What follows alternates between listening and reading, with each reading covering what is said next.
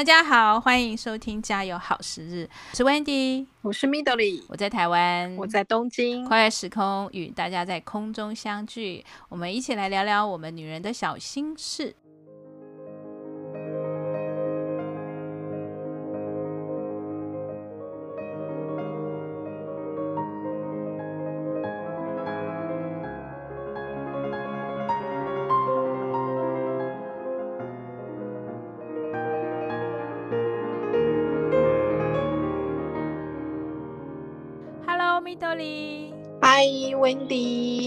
时间过得好快哦！现在已经九月了，开始秋天了，真的有感觉。那个早晚的时候开始已经有凉风了。嗯，对啊，太阳都提早下山了，而且还蛮明显的。早晚的时候呢，就会觉得有一点不太需要开，就是。冷气，天气变得很快。嗯，那秋天的时候啊，其实日本人就说，秋天就是读书的秋天，运动的秋天，赏枫的秋天。摘果子的秋天，没错没错，因为在秋天的时候啊，呃，有很多很有趣的事情就可以看。对，没有错。那这个季节呢，你看赏枫的呀，就是大家最爱的，就是一个最美的季节。嗯，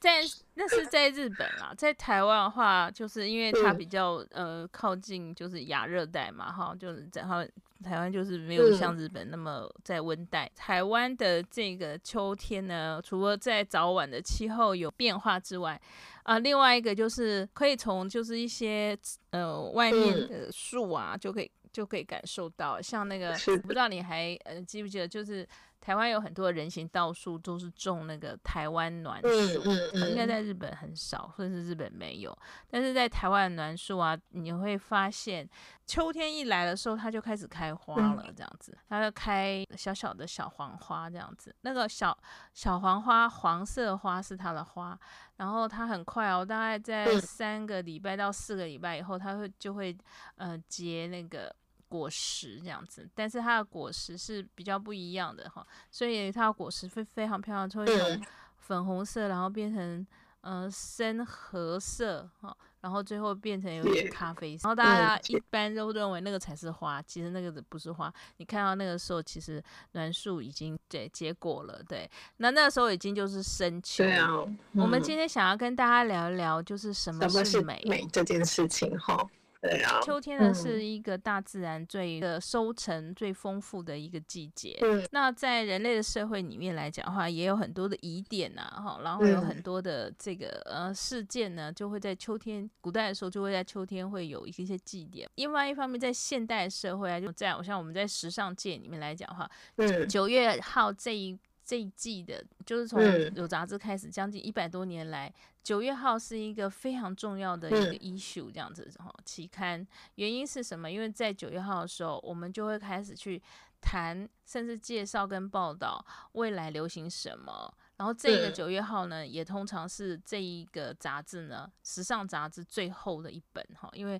这时候就资讯最多，然后。呃，广告也是最多这样子哈。然后今年的 年终奖金可不可以领得到或领得好，其实都是你看这个九月号的厚薄就可以很清楚。特别要跟大家谈谈，就是美是什么？因为美这件事情呢，从有人类社会就开始了，那它贯穿了这样子一万多年下来。那美在美的事物呈现，它也影响了很多很多。嗯嗯，是，对啊，谈到美啊，因为其实我觉得一般的人来讲，就是说美这个东西，感觉上是比较飘渺的、虚无 缥缈的。因为就是从小当然我们会学美术啊，就是会上美术课，可是很少有这种美术的这种怎么说，告诉我们什么是是。真正的美吧，因为美好像感觉上很关乎每个人的不同的那个特质吧。每个人他可能对美的感受、感知都不同，所以美感觉上有很难有一个，呃，那种那种标准吧，哈，你你觉得呢？呃，应该这样讲，它当然是跟我们人的感知，就是我们心里的、嗯、呃感受会有直接对应的关系嘛，哈、嗯。如果我们从汉字来看“美”这个字，它是阳跟大嘛，嗯嗯嗯，也跟这个美的由来是有相关的，因为它是从一个古老的民族敬天信神是开始的这样子，嗯嗯，所以不管在东方或西方哦，连最古老的希腊罗马。神话哦，里面来看的话哦，美跟这个神跟敬神这件事情是整个都是连贯在一起，所以呃，美是一个跟呃崇神文化或者是对呃大自然的一种敬畏哈，然后一种对应的关联性是在一起的。你刚刚讲说教育上面是那叫美育啦，那在西方叫做呃美学，好美学教育这样子。在中国更古老时候，就是在先秦时期，就是呃这个诸子百家繁花盛开的那个时间的时候，呃，不管是从孔子啊、孟子啊、老子啊、庄子啊等等啊，他们其实都呃把美都谈了非常的多。后来我发现有一个非常有趣的地方，就是他跟这个就是美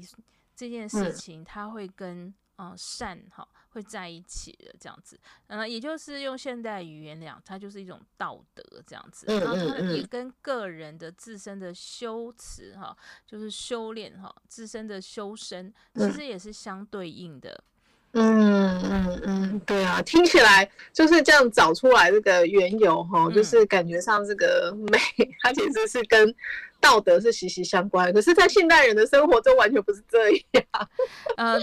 对，美呢？对啊，因为像其实我们，嗯，像本身我自己本身学广告的嘛哈，然后从那种大学这种广告学的教育啊，我们做很多广告海报或设计，或者是你的。创作这些广告影片啊，然后这种就是说美术的这种呈现啊，其实现在的感觉上就是美，就是好像真的是各种各派、各式各样都有。然后可能有的认为可能很突出奇特就是美，然后呃，然后其实很少谈到那个心里面的道德性的关联。目前呢、啊，我觉得就是自己本身在广告业或者是从事这个媒体。方面，其实很多东西它所呈现表现的，可能就是强调个性啊、自我的那个那个层面，其实还比较多。然后感觉上，呃，甚至有些我们衍生出来这些电影、电视的作品，感觉他们都还蛮负面、阴暗。嗯，对。庄子啊，在呃两三千年前，他就讲了一个，我觉得可以大家来思考一下这样子。他他认为就是那个最客观存在在最高。好，这绝对的美哈是一种天地的大美这样子。嗯嗯。那这个天地的大美呢，也就是一个道这样子。嗯嗯嗯。那他也提出美跟丑它是相对的，好。嗯。但是它被它的本质就是那个气，那个气是什么？其实对应的呃那个创作人，好，创作的那个人。的一个相对他内心的反应，这样子，嗯嗯嗯嗯、这个相对的反应其实呢，就是一个人内在的一个德性哈，也就是他修炼的状态，他心理状态的一种嗯、呃、精神面貌。嗯、现在美很多，你会觉得啊，这样叫美吗？你看起来都不舒服，对，看起来都很难过。对，然后你看起来是阴暗的，然后会非常不舒服，可能是他个人的某些一是呃呃心里面阴暗面的一种呈现给别人。嗯、那那是一种比较呃只有看到就是比较私我的一种、嗯、一种表现。嗯、那其实美还有一个，它还有一个很重要，就是它跟人之人之间的一个就是呃关系的对应这样子。那从古代为什么你我们去看一些古老的文化啊？嗯或不管是我们从呃一些古老的疑点里面，嗯、呃，会惊讶说它其实是非常有次序的。嗯嗯。现在的很多的这个有关于这个美的创作啊，嗯、或者美的艺术作品啊，或者是嗯一些。我们呃，我们可能在时装秀上面啊，我们看到说那个那个是美吗？我们他我们自己都会觉得怀疑，然后甚至会打一个很大的 question mark 这样子哈，对。问号说啊，这个衣服这么阴暗，或者是这衣服穿起来看起来就让他觉得非常的不舒服，就是看的人就觉得不舒服，甚至会觉得说哦，这很好像就是很颓废呀，哈，甚至是一个很让你会觉得负面情绪会出来的。那这样东西叫美吗？对，我们自己这样的研究啊，还有我们自己在这个行业。慢慢的就是会发现说，哎、嗯，事实上其实它偏离了一个我们之前谈过嘛，就是现在整个社会，嗯，都会这样，就是好像混乱。其实很重要一点就是，都偏离了轨道，这样子，都偏离了原有应该要的位置，或者偏离了原本它应该要走的那个次，就是失失序了哈，失失去了它的次序，这样子。嗯就掉入像我们刚刚一开始有提到说，在古古代的嗯中西方里面，对于什么是美的诠释或解释，这样子好几千年来都有提到一个很重要一点，就是它必须是一个有呃次序的，然后呢，它必须是一个和谐的。那和谐是什么？就是平衡嘛，好 balance，和谐主要是你还要能够舒服啊，你看的人都不舒服的话，那它就不和谐了嘛。嗯，那现在的艺术里面有，还有现在的很多的所谓的美的表现，嗯，我我我个人是觉得说，他应该说只着重在自己的情绪的那一块，自己的私发泄，对私我的那个发泄。然后我发泄完啊，我可能对社会是呃不满的，我可能会对某个社会的现象或者是某个制度不满的。我的发泄，比如说环境的污染的，我我要表达我的愤怒啊等等。可是那个作品完了之后呢，你还是会觉得不舒服啊，因为你没有得到净化，没有得到净化。对，你刚刚讲到一个重点，真正的美，就算是一个古代的悲剧，嗯、就是希腊、古罗马的，像奥迪再加上一个很悲的、好很悲的悲剧。可那个剧你看完之后，你会透过那个，就融入那个剧情演出完了之后。嗯因为整个被心灵给好像被洗涤过了，透过这个这个剧的一个欣赏跟演出，会让人朝向更光明的方向走。嗯，对，你就你被洗过了，所以你会发现出走出剧院的时候，你会知道说啊，我应该比如说我要更更积极的有一个正向的提升。这也就是古老的戏剧跟现在的很多的戏剧非常大的不同，就是它并没有达到一个净化这个。净化心灵，然后向上提升一个力量。嗯嗯，对啊，其实你刚谈的那个部分啊，就是说现代人真的很多，就是把不美的当做美的时候，其实我们的道德已经下滑的很厉害。对，嗯，对，那怎么办呢？怎么办？也就是我们这一集想要跟大家聊一聊，说，啊。怎么样学习真正的美？那对应在就是说，我们之前谈的就是说女德这个部分，然后就是女子的教育里面，不管在日本也好，或者在欧洲，或者是古老的中国里面，为什么在女德里面其实有一个非常有重要的一个部分，就是对于美学的训练。当然，古代语言不会写美学训练，那在东西方。里面他们都很重要的重视一点，就是有在这个教育里面都会有一个美学的素养的培养跟训练。那这些东西呢，尤其在女德里面，它占了很大的一个部分，这样子。因为我们之前讲过嘛，然后嗯，妈妈呢其实就扮演一个很重要的角色，她除了呃稳住一个家之外，她应该要被赋予一个要奠定这个小孩子的基本的。嗯，应该怎么讲？人格成长之外，还有他的一个很重要，就是他的生活美学，就是这个小孩子的美学的基础，事实上也是要靠妈妈的。嗯，如何让这个小孩子或者让家庭里面开始，就是有真正的美学的一个嗯教育的开始呢？并不是像现在说，哦，我刚在幼稚园的时候让他去上什么。画画班啊，什么创作班啊，等啊就好了。小孩子一出生的时候，妈妈在生活里面其实已经在进入这个你的我、你的小孩啊，国家未来的人才栋梁，他的美学素养嗯。所以我们这集就来跟大家谈谈，我们怎么从生活中学习什么是真正的美，以及美是什么。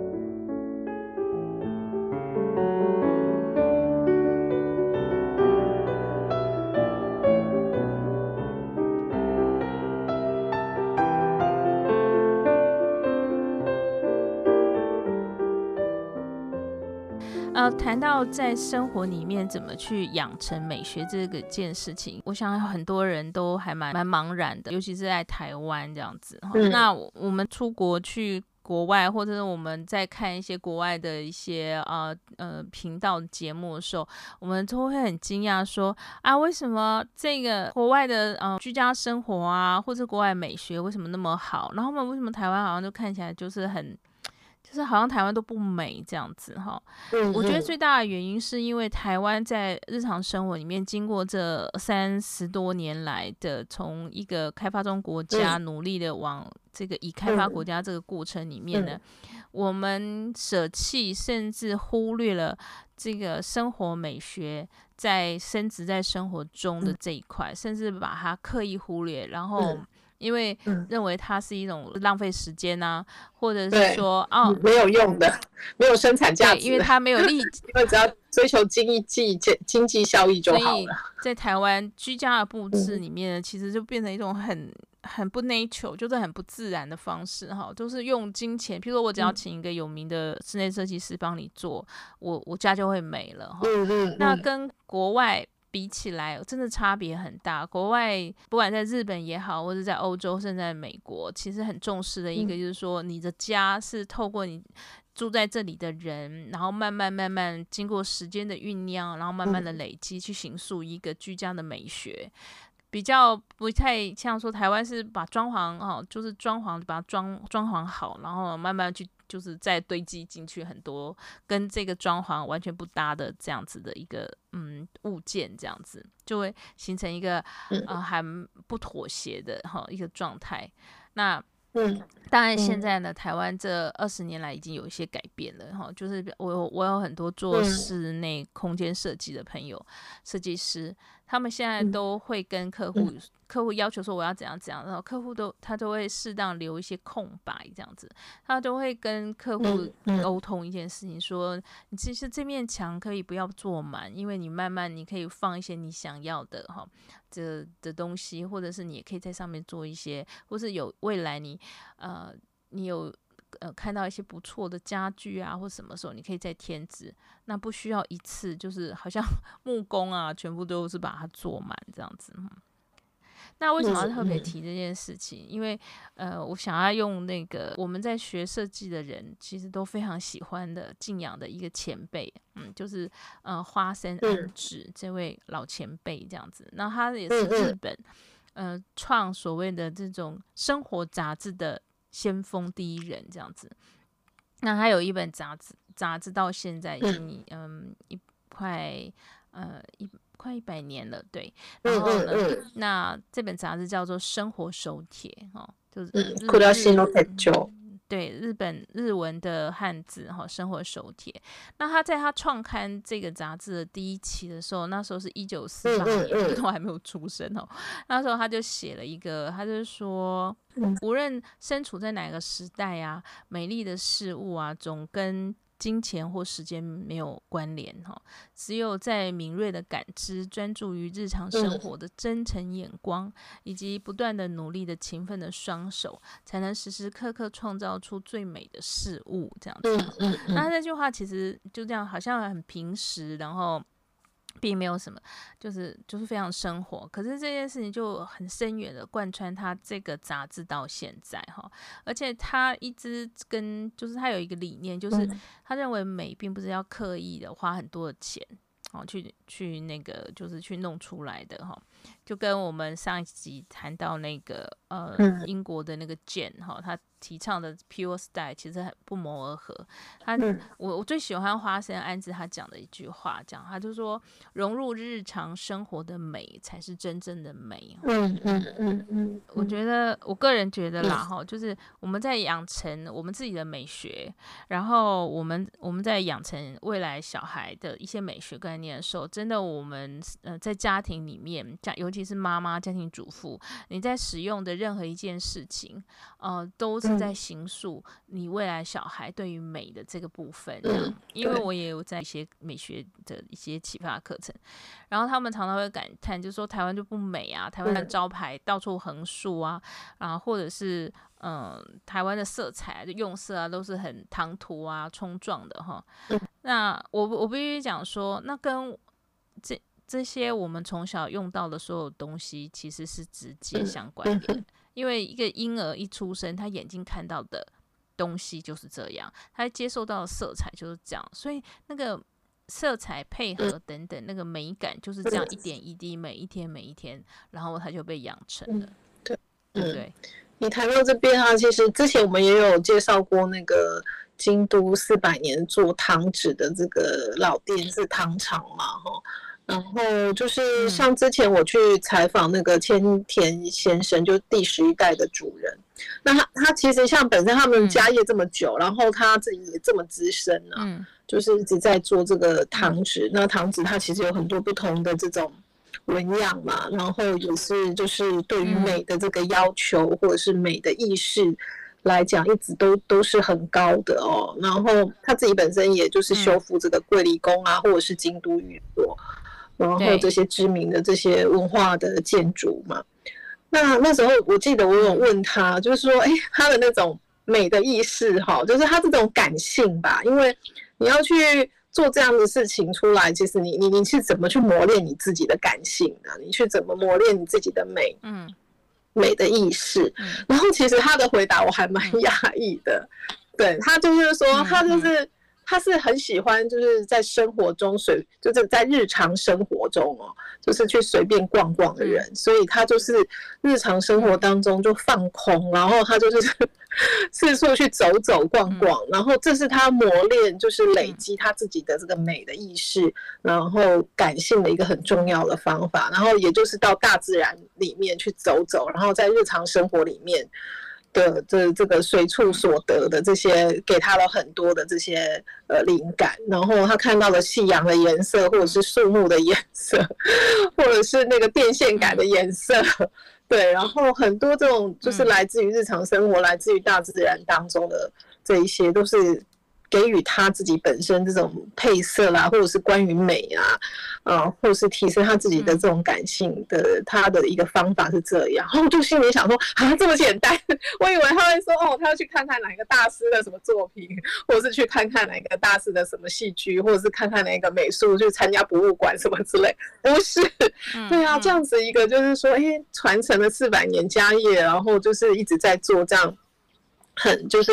呃艺术性工作的这样子，我们看起来很艺术性的工作，然后但是它的原点其实他怎么去累积他的感性跟磨练他自己的美的意思，他是把它放到日常生活。对，像像我在呃学校学这个嗯灯光设计的时候啊，那。那时候我的老师，他一开始的时候，我们带领我们的学习的方法，并不是去谈什么光的原理啊，或者是去谈什么呃什么光的色波啊，哦，就是光波啊等等啊，嗯，是不谈这些的。那我我老师呢是每天哦，你知道他是每次上课的时候啊就。就会带我们在就是校园，然后或者是学校附近就森林，然后进入呃学校森林里面，然后要求我们就呃就是坐在树下面，然后抬头去看那个就是那个阳光穿过那个树影这样子，然后要求我们记下来之后，然后回去哈，回去呢再。呃，怎么讲？就是在写一篇报告，马上就要写报告这样子，然后要让我们呢尝试着哈，就是自己呢，呃，去画图。就是学灯光怎么会是画图这样子哦？就是，嗯，其实很重要一点就是他要先让你感知。我记得那时候我那个灯光老师他就讲了一句话，他说最棒的。嗯，灯就最棒的这个光线的设计呢，是大自然，所以你必须要了解，当你抬头看到那个阳光，不同季节的阳光从不同呃树影的方向洒下来，那一点点小圆点，那呈现的非常呃美丽啊，或者是非常柔和的这个光颜色呢，那你我们学灯光就是去模仿大自然给的这样最美的颜色，这样子最美的光度，这样子。嗯、那事实上其实并不是去说，哦、呃，我呃去应该怎么讲，去模仿，而是从大自然里面细细的去探究这样。然后重点是你自己的眼睛，你自己的感知，你要能够。能够感应出来，嗯、你要能够了解，啊，譬如说现在秋天的阳光，嗯、秋天清晨的阳光，然后透过树梢洒下来，然后或者是现在清晨的阳光这样的斜度，透过你的窗，然后呢射进来洒在你的这个桌子上面，它所呃产生的这个变化，这样，所以这个花生安是在讲说，这个磨练这个。生在生活中要有这个美的感受的时候，一定要从这个平常开始啊。嗯、然后呢，要去接触美丽的这个事物啊。嗯嗯、因为你你每你每天把你的感知打开的时候，你才能感受到说，哦，原来现在秋天的早晨的阳光跟夏天早晨的阳光是不一样的，嗯、因为那个热度不同，光线的斜射的角度也不同。嗯、那它进来到你的房间，进来洒在你的客厅。它完全就是不一样的。嗯嗯，对啊，所以这个美真的还不是这么的说深奥，也不深奥，就是在日常生活中。但是说深奥，其实也深奥，因为其实它跟着在这个日常这么平常的这种生活当中，怎么样去打开感知，然后怎么样就是让那个心灵可以感受到这个。呃，万物的美哦，这个也是很深奥，这跟修持相关哈。对，对我觉得专注吧，就是回来就是专心啊，嗯、就是现在很多人都一直把专注放在未来，放在明年，放在明天，或者是放在呃，可能当我有钱之后，就是他专注都只放在那边，可是呢，并不把那个专注放在现在、脑现在这样子。嗯、所以，因为你的专注都只就是呃，看到以未来这样子，好，那所以呢，又刻意的忽略现在，所以我我觉我觉得这也就是台湾其实很重要一点，就是说我们常常刻意的忽略现在这件事情，嗯嗯，因为比如说我们想现在可能就是在一个嗯、呃、什么样，可能是一个狭小的空间啊，那我。我们呢可以去忍受，而且不断催眠说我们去忍受这个狭小的空间，这样子，因为我们寄望的时候没关系，嗯，只要我们赚赚到钱啦、啊，只要我们怎样怎样怎样，然后我们就会有未美丽的未来这样子。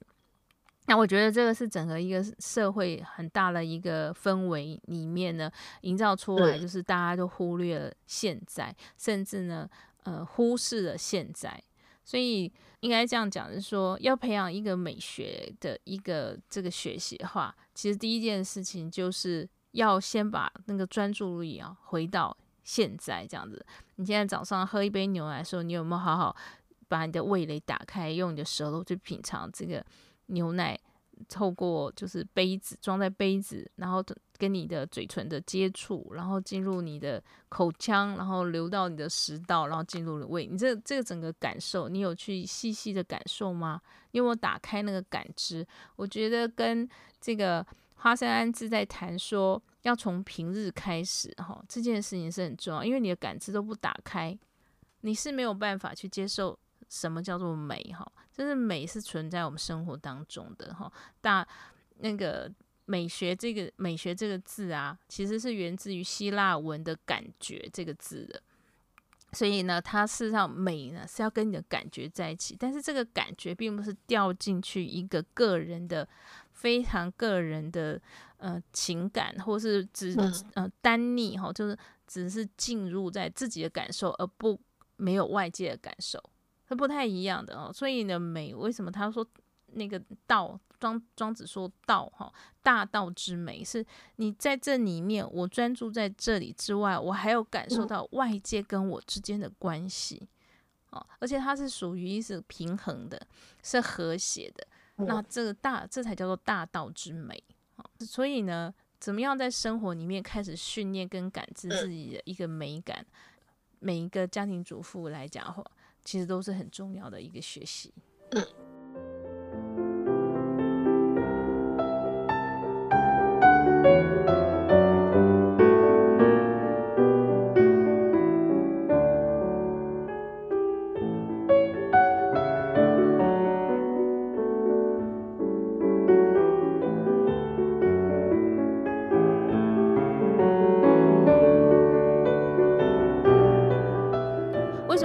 说一个家庭主妇她对生活美学的一个态度，或是她她个人的生活美学这样的东西，他会有很多的影响。除了一个影响到他自己教育小孩，嗯、就是你培养你小孩的这个美感、美感教育跟这个美感的程度哦。之外，其实他甚至可以大到影响到整个一个家，这一个家族的一个文化的传承，哈，甚至还会影响到一个国家的竞争力，哈。我这样讲是有点，人家会觉得说啊，你太夸张了吧？然后一个家家的这个，嗯，就是呃美不美啊，或者是说家庭主妇她有没有美感啊？这件事情怎么有那么多影响啊？你看台湾啊，不是也三十年来，我们现在也是很有国际竞争力嘛，哈。嗯，那。这样，呃，也许有些人是，就是，嗯、呃，怎么讲，就会觉得说，嗯，好像，好像我已经有点言过其实哈，是应该，应该是这样讲，知道，因为我们人类啊是一个美感的这个动物，这样子，人类跟动物之间很多的区别里面，其实另外一个很重要，就是人是非常有美感的动物，所以从古从古代甚至到远西，你现在看到一些呃原始的部落哦，他们的装饰哈。里面疑点里面也好，或者他们个人的很多的装饰啊，呃，在还没有接受现代的这些东西的时候，其实非常美丽的。嗯嗯。然后，因为为什么？因为一个美感的经验是可以协助跟提升一个人的知觉，嗯，对外界还有对呃学习的一种领悟力。嗯。那另外一方面就是是一种呃个人修辞，甚至一种呃道德的一种高贵。嗯。那。所以自古以来，在人类的文明社会里面，就非常重视这个美学跟美感的要求跟重视。这样，那小孩子呢？因为我们在做这种呃呃美感训练或者美感教育或创意教育里面呢，我们就深深感受到，就是说，因为小孩子小孩子在没有嗯、呃、怎么讲，在一个呃适当的引导的时候，他的很多对呃外界嗯。呃就是不管他观察，或者他的敏锐度就会被打开，然后所以呢，一个小孩如果他的敏锐度被打开的时候，其实他的创意就会源源不断就会出来，然后可以自由的发挥，然后他可以发挥他的想象力。那人类进步不就是因为很多的想象力的无限的延展嘛？哈，然后又加上在动手做，所以才开始有了所谓的说，哎，想象说，哎，看到鸟在飞，然后就会想象说，我们人是不是可以在天上飞，然后等等啊。然后透过敏锐的观察力，知道说哦，鸟的翅膀是怎么拍的，然后它是怎么通过空气的呃力学等等，所以最后我们就有了飞机这样子哈。所以一个美感的教育呢，其实是所有的教育的基础，因为它可以刺激扩大哈，就是小孩的很多很多的感知的能力、跟理解能力、跟甚至到他的逻辑能力这样，还有观察力这样子。那对于家族文化传承来讲的话，嗯，家庭主妇我们之前已经提过，家庭主妇里面她在家里就是她一个什么家风有没有哈？不管是你要嫁过去，或者是你要去你要去承接夫家的这些文化传统，这都是家庭主妇在扮演这个重要的一个角色啊。所以一个嗯好的家族的文化哈，甚至精致的文化等等，也都是靠这个妈妈嫁过去的媳妇在做这个传承的，因为她要开始。在小孩九岁之前，他都要扮演这样子的一个重要的一个教导，然后传承的一个角色。所以，家庭主妇里面对这件事情，如果你自己没有这样能力的时候，你就没有办法负担，你也没办法，文化就在你手上就断掉啦，不是吗？对不对？嗯。那另外一个来讲的话，就是我们知道现在的国力哈，一个国家的力量跟竞争力哈，其实还有一个很重要的，呃，是无法用。嗯，什么 GDP 啊，这种数字量化来弄，嗯、但是它非常的强盛哈，是什么？也就是所谓的嗯，这个文化力啊，哈、嗯，国家的文化。那国家文化另外也也会相对对应到这个国家的创意，这个国家的这个创新的能力哈。意跟创新的能力，其实它基础有一个是它后置的那个文化的这个能力够不够这样子？嗯嗯嗯，没错，对啊，像对。我们就是说，现在台湾也很讲这个文创产业哈，文化创意的产业，就是也是讲很久了，对啊。然后可是相对以前，我觉得我们在学习的时候，我就觉得我们都很注重那个创意啊，嗯、就是说，哎，那个创意怎么样去展现你的 idea 啊，然后怎么样，嗯、呃，创新啊，跟别人不同啊。嗯、可是对于文化的这个部分，台湾来讲，相对的对文化的，我觉得很多在呃，就是教育的过程当中，这个部分很不重视的，就是那个累积是很很很薄弱的。对，然后因为我们的历史也比较浅，然后我觉得在在对文化的这种累积的这个部分，就是真的是呃比较短短浅的哦。嗯、然后所以就是大家都是注重在后端的这个创意的部分。嗯、对，然后但是相对来讲，就是比如说我自己本身到日本来，然后也接触很多这个京都的这些。呃，他们的很多的这种百年以上的这些老店、嗯、老铺，然后其实他们真的每一个家庭 就是在传承一个，他们每个家业吧，嗯、因为他们后来都是变成家族的事业嘛。嗯嗯、那他们的这种传承，就是他这他家家业的传承以外，其实他就是传承了一个文化，嗯、就是这个整个日本的这个传统的文化。嗯、对，然后他的那个根扎得很深的时候，其实他的那个。就是讲刚刚讲的文化力嘛，那个文化力扎得很深的时候，相对来讲，他的那个创意的那种呈现跟展现，就是真的就是深厚的。对，因为文文化呢是一个。像一个在生活里面非常深底层的一个河流这样子，那它是非常缓慢的呃在流动的哈。那文化不是死的哈，文化并不是把这些东西啊，古代的衣服器皿啊，然后我盖很漂亮的这个嗯呃博物馆啊，哦展示空间啊，我把它呃放在那里面，这叫就叫做文化，那个不是哈，呃文化是必须在生活中。传承的，呃，在生活中实践，因为它是流动，只是它它是透过非常缓慢，但是时间的累积，然后慢慢慢慢慢，所以时间的累积这件事情对于文化力的养成是非常重要，它是没有办法速成的，所以在现代，如果用现代主义啊，或者是用进步主义来看这个文化的话，你会你无法看到文化的价值哈，那因为它。文化是一个造成整个社会进步一个重大的一个隐形的力量，但是呢，它不是没有办法去用很短的时间，比如用个四年呢、啊，用个十年啊，用个二十年啊，然后你就是说，哦，你看他并没有什么，现在的政客也好，干嘛，社会里面他无法期待以前期待要等到十年，嗯、因为根本就是没有办法有那个耐心嘛，哈、嗯，应该是说人民也没有这个耐心。就是我们整个社会的氛围是没有这样的耐心。我我跟你讲，那是整个进步主义下的一个推波助澜之后呢，让所有人都没有耐心。嗯嗯，可是大家不要忘记，整个这个宇宙，整个地球，它是非常有规律的，它是非常有次序的。秋天到了，叶子就这样会落会黄，对吧？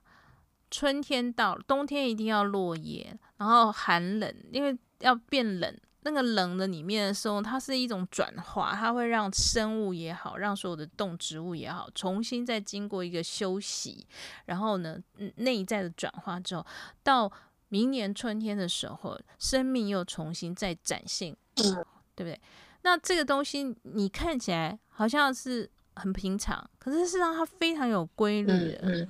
我我自己也是透过我自己在学习，或者是他哦，竟然发现说哦。天呐，我们看起来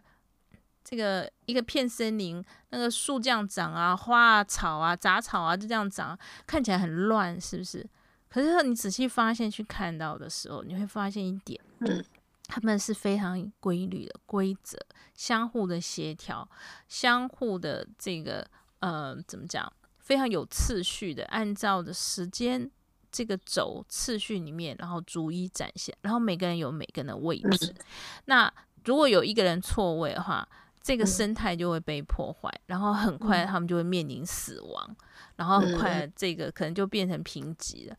当然，就是说这种东西很多的变化，你也会适应的环境，然后它要开始产生一些不一样的变化。但是它是缓慢的，哦，它不，它可能经过两三百年，它才会有那样，呃，不是用现在这种用人为的方式，我要快速嘛，哈，然后推土机推，然后就把整座森林推倒，然后重新再等等。那人为的东西，快速的东西，它就是直接破坏和谐次序。然后快速造出来。可是这种快速的东西，它也面临快速的就是毁灭，然后快速的消失这样子。在文化力上面来讲的话呢，就是我们回来再谈说，为什么一个家庭主妇她要开始培养，甚至自己要练习，呃，在生活中开始进行这种这个呃美学的一些呃呃建构，或者美学的一些学习跟练习，甚至培养。因为你不要小看，我们常常讲说，你不要小看一件小小的事情，其实它影响很大的。嗯，对啊，其实我们之前谈那个花嫁修业的。的这个节目的内容的时候，就是有谈到，就当然花嫁修里面他学习很多。那除了 就是要煮菜啊、料理啊，然后打扫之外，其实他们在教养的这个部分其实很重要。然后其实以前的就是像昭和时代那时候的这些新娘，他们要学的就是那个茶道跟花道，对。然后其实他们这都是有这个系统流派的，啦，哈各。各种的流派，嗯、然后呃，然后像之前也有一部电影，就是树木希林他主演的，就是那个《日日是好日》嘛，嗯、然后再讲一个，就是他是一个很资深的这个茶道老师，然后有呃女主角啊，他们也都是从年轻哈还没有结婚之前，然后就是呃就是感觉上要用花家修业这个角度，然后就是开始去接触学习这个茶道，对，然后他们是从年轻这种。少女的时期，然后一直学到这个，她可能就是五十岁，就是她整个这个从年少到她的，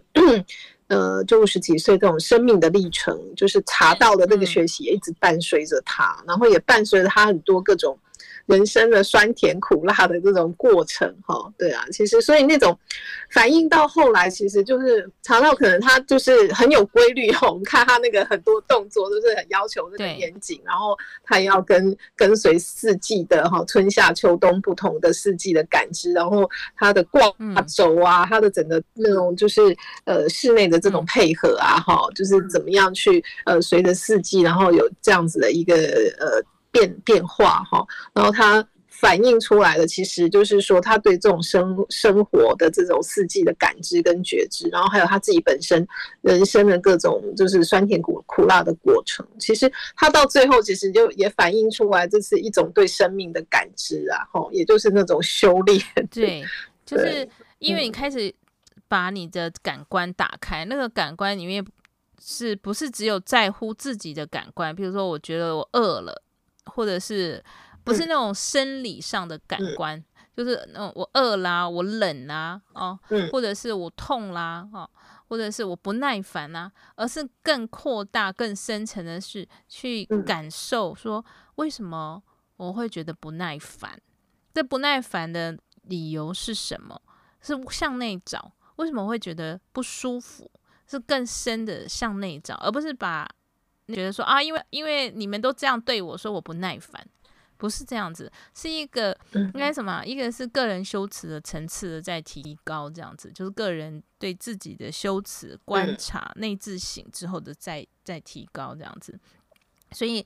你刚刚提到的说，在日本的花嫁修业里面，对于对于一个新嫁娘呃的一个期许跟训练里面，他从茶道或者是花道哦上面的一些。表面上看起来是一个仪式嘛，哈、嗯，我要怎么泡茶，呃，那个手巾要怎么折，嗯、然后我要怎么沏沏水，对不对，哈，然后我要怎样等等，或者是我这个花、嗯、我要怎么剪枝，我的姿态要怎么样等等这都对，这只是表面的一些应该讲仪式而已，这样子。可是它后面有很重要，就是我像我们在看那个《日日是好日》这部电影的时候啊，你就会觉得说。哇，她那个那个女孩子学习茶道的时候，那个女孩子啊，就是一直在练，刚开始都在练折手巾，就光这样折手机，然后那个女小女生不是小女生，也是大学生，就会觉得很不耐烦啦。你一直叫我折手巾，一直叫我折手巾，然后那个老师只有说，就是老师很严谨哈，就对这个事情。那他吃在的过程里面，其实是一种，应该说一个是基本功，另外一个就是一种次序。规矩的一种，嗯，应该怎么讲？嗯，耐性的养成这样子。然后你要先把你那个浮动的心沉静下来，嗯，对不对？然后他，我觉得最让我感动的是，他有一次就是说，他过了一个冬天之后，然后老师教他泡茶，然后沏那个那个水有没有？拿那个哈那个器皿去沏水的时候啊，嘿，他突然体会到说，原来我的手我的肌肉自己会记得这样的动作，自己会。那样，他是已经到一种就是心神合一了这样子，然后那时候他才。知道说哦，原来前面两三年不断不断练习的时候，原来就是让自己进入这样的一个道，嗯、你知道吗？哈，呃，道的一个状态，也就是有一些人会用另外一个嗯来讲说，可能是一种叫做那个怎么讲，就是可能是一种。禅意啦，哈，意境这样子，就是你已经心神合一了，就身身体跟你的精神已经合在一起了。所以这些不管是花道或者是茶道里面这些训练，会放到这个女子的这个花架修验里面，我觉得应该是说也是很有道理。对啊，嗯嗯，所以在这个。在这个就是我们回来，就我们之前那个花生安子会说，融入日常的美才是真正的美，这样子哦。因为你因为你每天在整理家务，然后你在做家事的时候，你在照顾小孩的时间的时候，你每一个每一个动作里面，其实已经在把这个美感的教育训练哈，还有你的感知就不断的在训练了，这样子。所以妈妈的手艺啊，妈妈的手作就已经在训练这些事情了。嗯，已经在让小孩子看。对，日常的生活当中，就是家庭生活当中，就是在呃学习这个美感了。像像呃说，怎么样在这个家庭里面呢？一个家庭主妇的生活美学，然后。呃，产生多大的影响力呢？它不是，它不是一天两天可以看出来，那它也不是一年两年，那它它会在，可能是在二十年、三十年，甚至一个家庭、两个家庭、三个家庭、一百个家庭里面，它就会开始产生非常大的影响。这也就是我们看到，嗯，日本在家庭主妇里面非常重视一个叫生活美学这件事情。嗯，好。因为这个生活美学，家每个家庭主妇都学习了生活美学这件事情之后，然后诶，每天的每天的在自己的生活上面去运用，在自己的生活上面去实践的时候，你会发现整个社会都不一样了。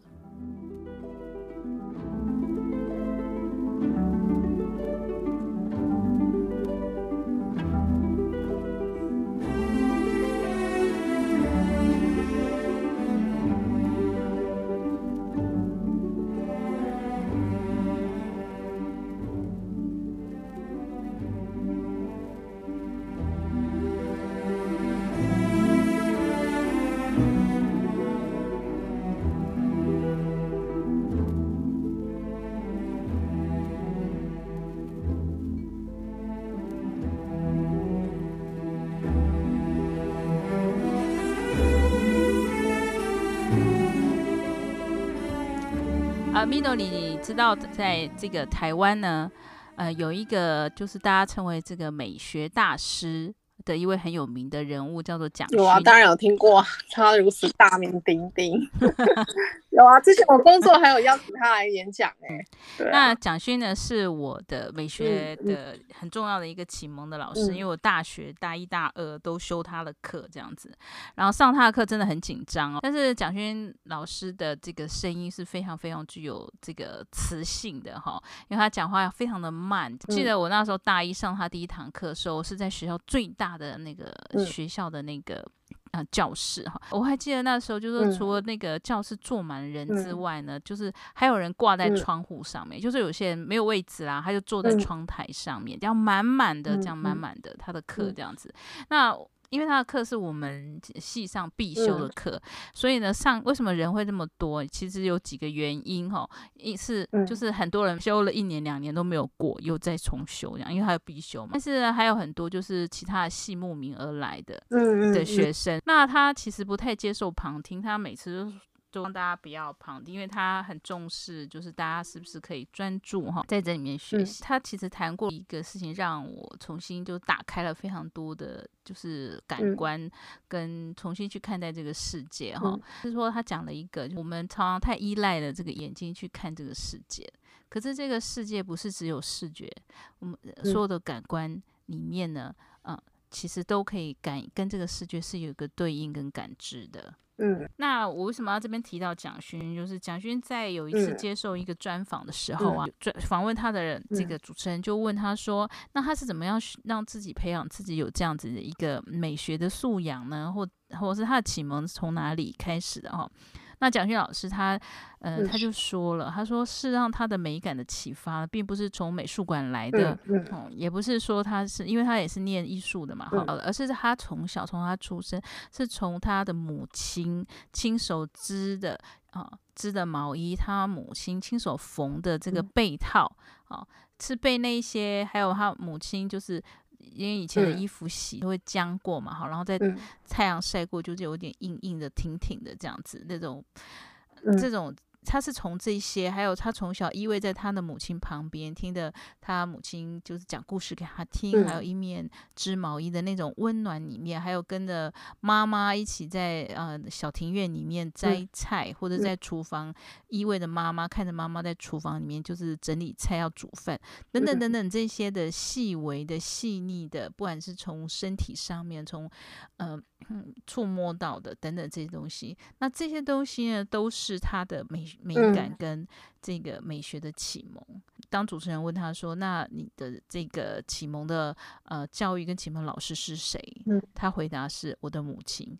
我的母亲是我的第一个美学老师。”嗯，那对啊，所以所以妈妈多重要。对。因为我们都知道，就是说人类的这个哈，人类的手啊哈，事实上是非常精巧的，这也是就是神创给人一个很重要很重要的一个设计，这样子哈。那在手每个手指头在灵活运。运动的时候，它都对应到很多很多事情，这样子。嗯，所以像那个我们之前有讲的，就是有介绍的那个花生安置这个总编辑啊，嗯、那他讲一件事情，就是也是让我觉得很感动。他认为说，呃，为什么他要呃一直持续不断的就坚持三三十几年来都一直在做这本杂志，嗯、然后一直在从很这个在谈手艺这件事情啊。嗯嗯那他在他这个生活手帖里面有一个专栏，有一篇专题文章的时候，那个这个专题文章的题目叫做《关于人的这个双手》，说他有写了一个呃 summary 的摘录短句，我我觉得很感动哦。他就说他为什么要做这件事情，是因为呢不愿意看到人的手艺啊遭受到尘封的原因，就被灰尘淹没了哈。因为呢。坦白来讲，是他不希望人类拥有的这种各种的感受啊，嗯、呃，因此而就是麻痹了哈。那自己的生活，人跟人之间的联系，还有这世界里面点点滴滴的事情，都是可以培养出审美观的，嗯、来告诉我们什么是美，什么是丑，这样子哈。所以呢，不管是从这个花香安置，或是不管是从这个蒋勋老师、嗯、等等，你会发现说。在家里，然后母亲的一双巧手，母亲的所有的行为里面，嗯、其实是一个所有的美感，嗯、或是所有的美学的启蒙，非常非常重要的角色。嗯、对啊，那这样的话，我们是不是 告诉这个听众啊，就是在秋天的时候，我们怎么样去打开感知，然后怎么样去？有所这个行动，对，很多人就会想说，那我是不是要去学画图啊，或者我要去学什么什么一些跟美有相关，或者是嗯、呃、怎么样？应该是说，譬如我们刚哎，知道我们现在知道秋天现在来了嘛，现在几乎嗯每下一场雨之后，就会温度就会下降，对，嗯，就会下降越来越下降一些这样，然后早晚呢也开始有凉意了，后，再过不久可能早早晚出门的时候都要穿一件薄的外套了，嗯。那我们先要打开我们自己皮肤上的感知，因为呃父母亲也其实会最敏感的。我这时候就会怎样？如果你有小孩，就知道说哦，出门的时候带小孩，呃，要帮小孩带个小外套。嗯、然后嗯，小朋友上课的时候会盯着他说，哎，你要穿外套出去，这样子，因为会冷这样子哈。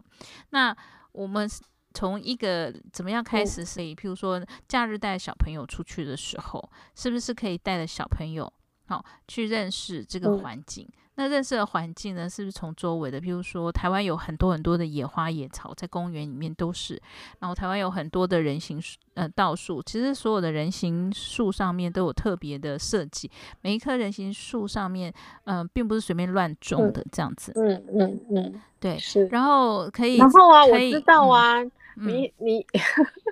你真的有在着手这个刺绣？你有刺绣一幅秋天的作品，哦、对吧？对，因为我们上个礼拜我们不是提到说那个一百天的那个行动计划嘛，是也有好两三个一百天行动计划哈。嗯、那其中有一个就是作品的创作，因为我希望在这个最后二零二零年的最后的这个一百天里面呢，我可以给自己再设计几样的作品。嗯、啊，因为有好多人希望我教刺绣这样子。那天遇到一个朋友，也是说赶快赶快教人这样子。那我就在想说，哎，我我要怎么样设计一些，就是呃基本的针法。然后呢，呃，当你学会了这几种基本的针法之后呢，利用这个东西，你就可以创作出。做出一个作品出来，对，对，对，然后就会有成就感。对，然后这个作品又可以跟你对应到你平常东西，嗯、你平常眼睛所看到、你所碰触到的东西，它其实都会呃启发你很多。嗯，那像秋天，其实，在台湾很多公园就开始树啊，就会颜色就会变化了。那你可以带着小朋友去看这个树变化了哪里，颜色变化了什么，甚至呢，可以跟小朋友捡拾落叶来看这些落叶的颜色有哪几种。哦，这就很好玩，你就可以排成一个呃色彩圈这样的，从最深的咖啡色，然后到最后它怎么样变成黄黄色或者样几片叶子，你就可以跟你的小朋友玩。这样其实你就是在跟你的小朋友开始建构他观察感知，因为妈妈要先会能够观察，如果妈妈都不做这件事情的时候，那小朋友怎么可能会有，对不对？另外一个就是现在其实如果呃家里附近有树林的话，呃现在有很多的就很多的松果就会。掉下来，而且超级多的。还有另外一个就是那个什么栗子啊，就是台湾有很多橡实果哈，橡实果的栗子呢，也就会肯，就是这时候也是啊、呃、大丰收的时候这样子。那还有我们早刚刚一开始讲的，就是那个台湾的暖树啊，现在已经在开花了，陆陆续续的。我我这两天出门的时候，很多人行道树上面的这个台湾暖树都已经在开花了。嗯嗯嗯。好像叶子变黄，对对对，然后花哦，叶子还没有变黄，但是你会发现，哎，树上有开始有黄色的小小的东西，小小的花碎出来，那个就是它已经在开花。然后你再隔一个礼拜，它的整树上面都开满了黄花。再过一个礼拜，哎，那个黄花就变成粉红色的哈、嗯哦，那因为就是它的那个果实这样子。嗯、所以我觉得这些东西你可以带你的小朋友，就是你在开车或干嘛等红绿灯的时候，可以跟你小朋友说，哎、嗯，看一下，你看看这个这样等等。嗯。另外一个就是，我觉得开始可以在在家里面开始把呃季节变化的东西可以放进来，嗯，举例来讲，嗯、呃，是不是在鞋柜上面你可以放一枝花这样子哈，或者是呢，嗯嗯、就是哎，跟小朋友在公园就是捡拾的这些落叶呢，我们可以在那边做一幅秋天的画，然后拼贴上去。嗯、那我想这个东西是慢慢的培养了哈，因为其实它是。嗯、呃，怎么讲？就是妈妈开始行动，妈妈还有感觉的时候呢，你会发现你的小朋友也开始就会跟你一直谈说啊，妈妈，你看这个怎样？那是什么？嗯、没错，像日本的话，就是要去赏枫了，期待这个枫红了。对，台湾大概到十月底了，台湾会再晚一点，但十月底台湾也有很多地方就是也会就是开始红红了，嗯、然后还有很多的乔木哦，嗯、呃，开始会就是呃树叶也会转红，其实也很蛮美的。嗯，对啊，那其实像我现在他们家是住乡下嘛，他不是九月初这段时间啊，嗯、就是开始稻米就收成了，嗯、他们只有一一年只有一、嗯、一收而已，对，然后所以他们就可以吃到新米，今年的新米，哦、然后就要送很多人新米吃。哦，新米对，在台湾以前呢都分不出旧米跟新米，台湾经过那个食安危机之后啊，嗯、现在慢慢也就是开始重视，就是嗯。呃品尝，还有开始训练自己，就是去吃所谓真正的食物，这样。那包含米哦，嗯、台湾的米呢，我我以前也不太了解新米跟旧米有什么差别，嗯、反正都是在超级市场买这种真空包装。嗯、然后、嗯，可是新米跟旧米真的不一样。对，后来有一天我也是吃到，就是啊、呃，学生送的，送给我一包他们的米这样子。然后就是因为学生家里就是务农嘛，然后送了一包新米，嗯、然后吃了以后，我才突然发现说，哎，这这完全是我从来没有吃过的滋味，这样子真的很不一样，我无法形容，就是它有一种 fresh，、嗯、就。是因为一种香气是跟冷冻的真空包装的米完全完全不一样的味道。嗯，对，嗯。对啊，我也是来，嗯、我也是来日本之后才发现说，哦，原来这个新米为什么大家会期待，然后为什么过了快一年之后，那个米啊、嗯哦、就不是那么好吃。对啊，对所以像这种就是很小，看起来就是好像微不足道、很小很小的，可是它会重新把我们的口腔的每一个味蕾重新再。就是叫醒，然后苏醒起来。当当你自己的味蕾啊，或者小孩的味蕾啊，他吃了真正的食物的时候，那个味蕾从小的时候他被喂养出真正的食物之后，那个小孩他一辈子都没有，就是会会记住，而且他整个东西是会是一种很纯正的。那就回到就是说。嗯其实真正的美学啊，真正的美的培养，它为什么要从日常生活中开始？那真正的美是什么？真正的美回到本质上面，它是一种纯真，对不对？是一种 pure 很干净的，没有任何的其他的意图，它就是那么的单纯。那种那种单纯，就唤起你生命中的各种感知，然后它出来的那种愉悦吧，哈。那种